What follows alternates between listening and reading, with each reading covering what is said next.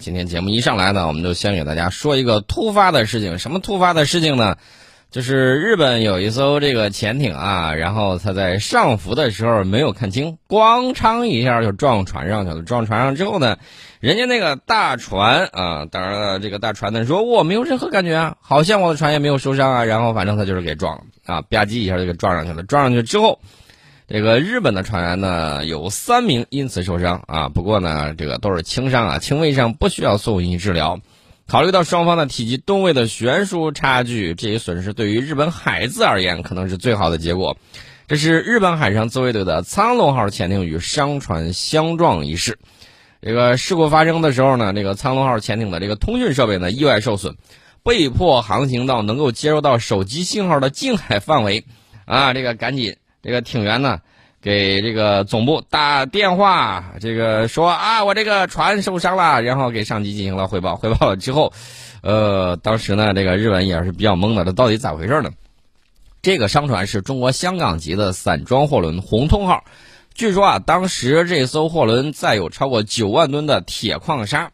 这个事故的另外一个主角呢，就是“苍龙号”。苍龙号呢，排水量只有大概是两千九百五十吨。啊，这个长度八十四米，宽度大概是九点一米，这也就是大家不难理解为啥那个红通号货轮啊，向日本海上保安厅汇报的时候表示，并未感到冲撞带来的震动，应该对船体没有损伤。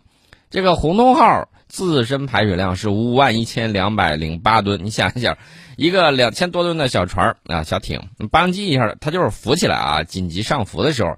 然后据说是他拿这个潜望镜扫了一眼，忽然发现了有船，赶紧这时候想再下潜，不好意思，这个浮力太大，来不及了，呃，就在这么一瞬间的时候，当机就撞上了啊，撞上了去了之后，轻微伤啊，这个应该还 OK。呃，大家可能会说，那这个事情到底是怎么回事啊？呃，这么讲啊，这个我这样告诉大家，潜艇上浮撞到商船的这个事情时有发生，大家千万不要觉得这个事情这个很罕见。对日本海子来说呢，这也是一个教训吧。其实呢，英国潜艇撞船撞的最多啊，英国潜艇在最近这几年啊，包括核潜艇上浮的时候啊，突然就撞到了这个渔船呐，或者什么之类的，它反正就是跟人家。撞的就相对来说比较多一点，至于为什么那么多，这个我就不太清楚了啊。这个可能嘛，那个英吉利海峡，它它这个怎么说呢？来往的商船太多啊，所以可能会是出现这样的问题，因为太过于密集，所以呢就给撞到了一起。哎，顺便我再说另外一个事儿啊，这个英国的这个核潜艇最近还有一个大事儿，这个大事儿呢相当的香艳。啊，大家可能会说什么叫香艳呢？大家还记得不记得前一段时间，也就是去年，英国那个核潜艇到美国去玩的时候，当时新冠也很厉害啊。然后这帮子人跑去寻欢作乐，然后还有这个上司跟下属有一些哎问题，这个时候呢，那个就被曝光了，被人愤而举报，然后呢，这个情况呢才得以曝光。但是呢，英国核潜艇这个文田武系的这种状态，它不是一天两天的，而是长久形成的。那么，大家可能偏认为我偏离主题了。好，我给大家说正事儿啊。这个英国核潜艇女军官，这个与情人在绝密基地拍摄了大量少儿不宜的这个影视作品，而且呢，她上传到网上去啊，在一家这个英国的成人网站上传，而且按订单出售这种作品。啊，并以此为生啊！这个人是二十九岁的英国皇家海军的女军官，名字叫这个克莱尔·詹金斯中尉。啊，这最近呢，这个英国皇家海军高层震怒啊！什么情况啊？你身为这个皇家海军军官的一员，而且呢，跟你身为海员的情人在一处绝密的核潜艇基地拍摄电影啊，这个爱情动作片啊，被捕了。呃，当然非常生气。你把这个英国法斯莱恩核潜艇总部周边全都给拍进去了。呃，他们英国海军高层担心这对情人可能会被外国情报部门勒索。哎，勒索不勒索我不知道，反正这个情报是泄露出来了。一名海军美英国的海军消息人士说，指挥官们简直不敢相信，咋会出现这种事情呢？认为可能会带来各种安全风险。这个詹金斯中尉啊。他曾经在这个，呃，杀手级核潜艇“机警号”指挥过一队水手啊，这是一个作战军官，他负责这艘价值十亿英镑的核潜艇的高科技外壳，就是那个消声瓦，使它能够在海洋之中跟踪俄罗斯潜艇。他还负责在海上组建特种部队，秘密部署战斧巡航导弹。工作能力好像没得说，但是呢，这个詹金斯中尉呢，经常和他的情人啊，同为该基地的水手，呃，就是水兵，呃，利亚姆多丁顿一起在网上发布一些露骨的照片和视频。然后呢，在上周的时候，这个詹尼斯中尉呢，就向他的上司坦白了所有的事儿。呃，但是在周末的时候，人家继续发布了更多的啊少儿不宜的内容啊，包括一段视频，标题是他真的利用了我。然后呢，英国皇家海军的这个高层说，这名女子啊，就是这个呃军官啊，一直对他的这个上级保持开放和诚实。呃，这个开放和诚实让我这个浮想联翩。他说这是他的业余时间做的事儿。我们对安全方面的问题是，你们有什么东西瞒着我们吗？因为那样你就会被勒索啊。这个文天武写到如此的地步，至于怎么办呢？我就不清楚了。哎，我想问一下，现在英国潜艇，英国这个近岸的这个。声纳兵现在是否还能够听到英国潜艇里面的咳嗽声呢？这个我就不清楚啊。至于说他们那个调查正在进行之中，呃，宋老师也不便做进一步的评论。呃，这个接下来怎么弄呢？反正有人啊，有照片儿真的有图有真相，大家可以去网上搜。我可以明确的告诉大家，就是这个《环球时报》昨天发的那个微博里头，我一看，哟，这个这个中呃，这个这个什么，这个军官啊。这个英国核潜艇的这个女军官长得还挺漂亮，然后她的这个男朋友啊，就是那她那个情人啊，呃，是一个络腮胡、光头啊，这个长得小伙还是比较帅气的啊，个子并不是特别高，呃，反正他俩就是这个样子啊。咱们再说回这个日本的潜艇，也有朋友就说，那他真的是特别大意呢，还是怎么着？你看啊，这个现在的这个日本的这个自卫队啊，日字美化。什么叫美化呢？美军化，美军印化，那接二连三的撞东西，印军英化，哈哈，就是文天武系呗，各种情况。那咱他的这个事情咱就不太管他了啊，他爱怎么地怎么地，咱就给大家先聊到这儿，就这么一个小话题。顺便这个接下来要说印度了，为啥呢？因为昨天啊，我已经给大家预告了，昨天的时候，美国和印度陆军。呃，开始在印度拉贾斯坦邦的那个马哈扬野外射击靶场举行今年度的准备战争联合演习，这是双方进行了第十六次准备战争演习。那么时间呢，从昨天持续到二月二十一号啊，这一点都不消停啊！各自派了这个部队是二百五啊，美国派了二百五十个，印度派了二百五十个，加起来是两个二百五啊，就是这么样一个数量。而且呢，这个印度国防部发言人夏尔马说，这是印度和美国之间最大的军事训练和国防合作努力之一。联合演习是两国之间军事合作不断发展的又一步，这表明印美关系不断加强。但是呢，这个 这个东西，我这个宋老师习惯于给他们泼一盆冷水啊。为啥要泼冷水呢？这个原因也非常的简单，因为这个印度呢，它在这个四国。协定里面，这个四国协定这个框架里头啊，说句实在话，他想要的，以及包括这个印度自己的这个专家啊，啊，有印度自己专家他在评论，就认为这个东西不太靠谱啊。为啥不靠谱呢？原因很简单，就是因为他觉得，如果说这里面，比如说印度想要成为一个大国，他的目标是要成为大国，对吧？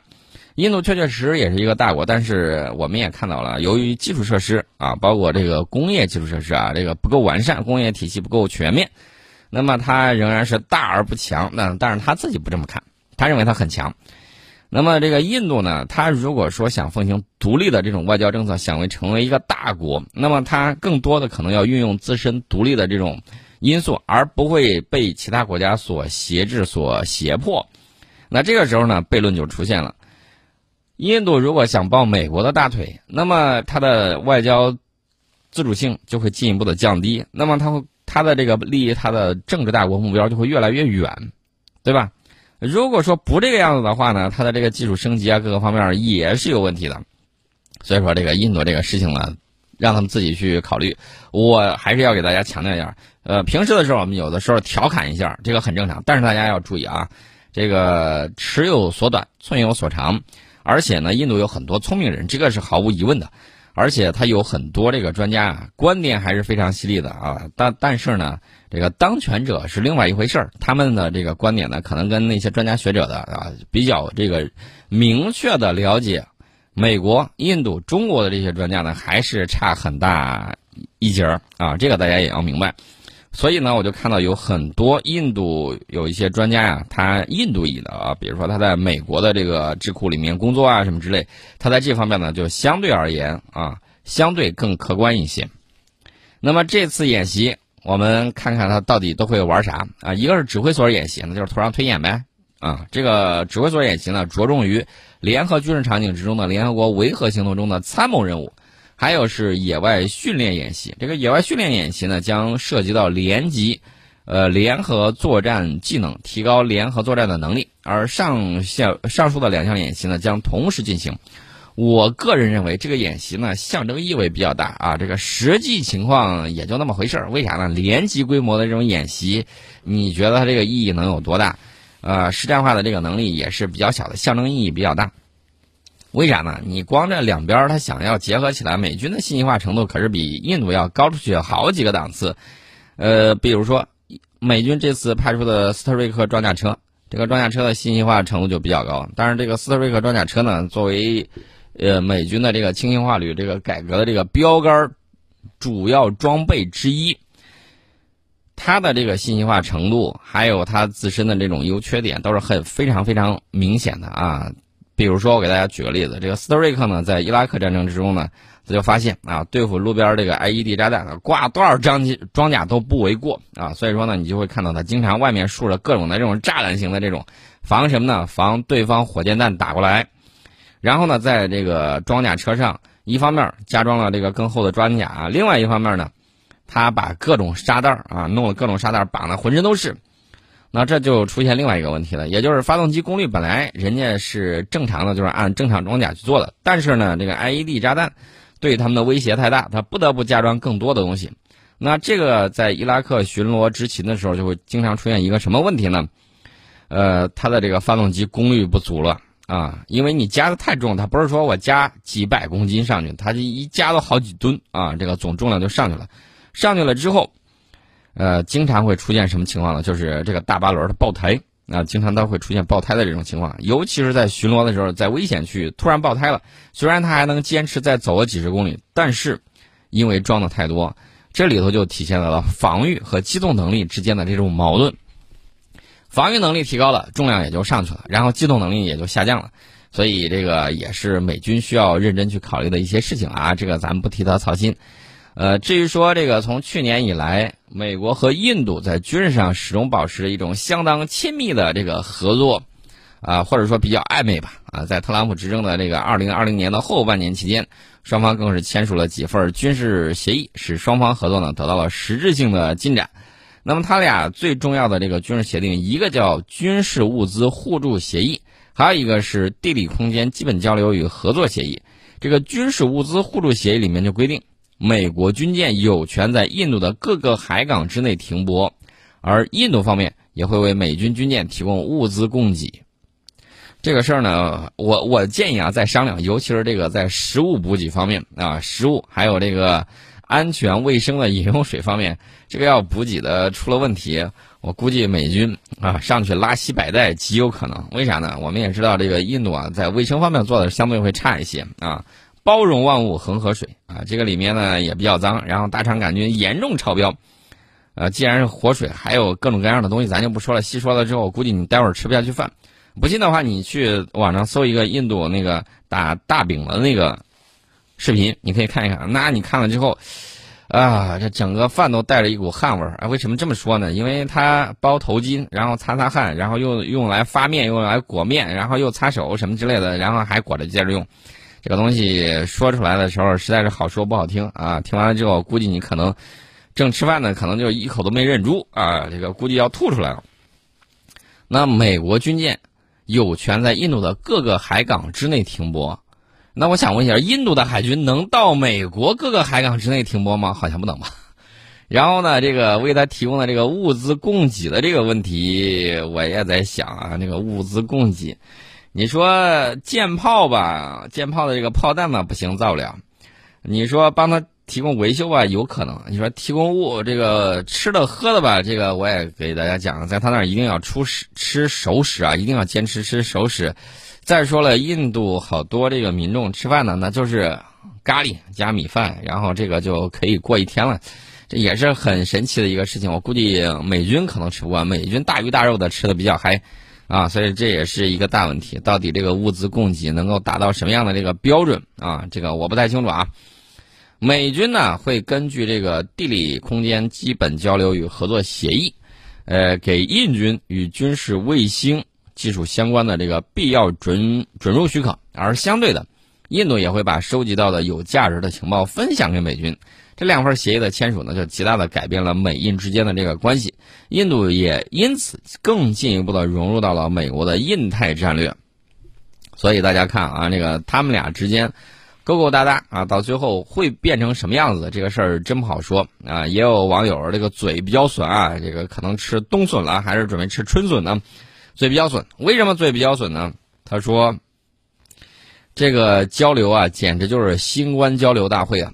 他一说，我这个恍然大悟，对对对对对，确确实实有这种可能，因为美军又有这个军舰感染了，然后美军啊，这个感染的还比较多。啊，在这儿呢，我顺便说一下，一定要科学抗疫啊，这个事情一定要高度重视，包括咱们啊，虽然我们看到现在有可喜的成果，取得阶段性的这种胜利，但是大家要注意，呃，到这个春节假期期间啊，还是这个减少外出啊，尽量在本地活动。啊，这个是我们给大家提醒的，到公共场合一定要戴口罩啊。为啥我要给大家提醒呢？因为美国首位在任国会议员感染新冠之后死亡了。大家一听啊，国会议员都死了，没错，国会议员都死了。美国德克萨斯州共和党议员罗恩·赖特，这个因为感染新冠病毒在医院中去世，就是当地时间二月八号，呃，享年六十七岁。这个两周之前，赖特夫妇在感染新冠病毒之后住进了达沃斯当地医院接受治疗。这赖特是美国首位因为感染新冠病毒去世的在任国会议员。哎，我想知道美国国会山是否有呃消毒？反正我们知道，在国会山执勤的这个美国国民警卫队的这个士兵，在那儿可是有这个新冠病毒，被查出来好多个。美国国会山里头如果没有进行这个清洗消毒的话，我们知道啊，有一些会残留在这个把手上或其他地方。呃，到底会有什么样的情况，我们就不清楚了。赖特一月二十一号接触感这个被感染之后者之后，他的新冠病毒检测呢呈阳性。当时他还发推文说他只有一些轻微症状，总体而言感觉不错，将继续在家工作。呃，除了这个感染新冠病毒之外，他还在接受癌症治疗啊。呃，这个赖特呢已经开始在他国会的第二个任期。之前他曾经担任过德克萨斯州的阿灵顿市议会议员啊，并且担任前。共和党籍众议员巴顿的幕僚长，今年呢，他曾投票反对拜登在亚利桑那州和宾夕法尼亚州的选举胜利，并且投票反对弹劾前总统特朗普。呃，那这人就没有了啊。赖特是美国首位因感染新冠病毒去世的在任国会议员。去年十二月，美国一名当选国会议员的议员啊，在感染新冠病毒之后去世，年仅四十一岁。呃，这个赖特呢，在感染病毒之前没有接种疫苗啊，现在还不清楚为什么赖特没有接种新冠疫苗啊，反正接种了跟不接种，美国那个疫苗也挺吓人的啊，直接有可能会出现问题。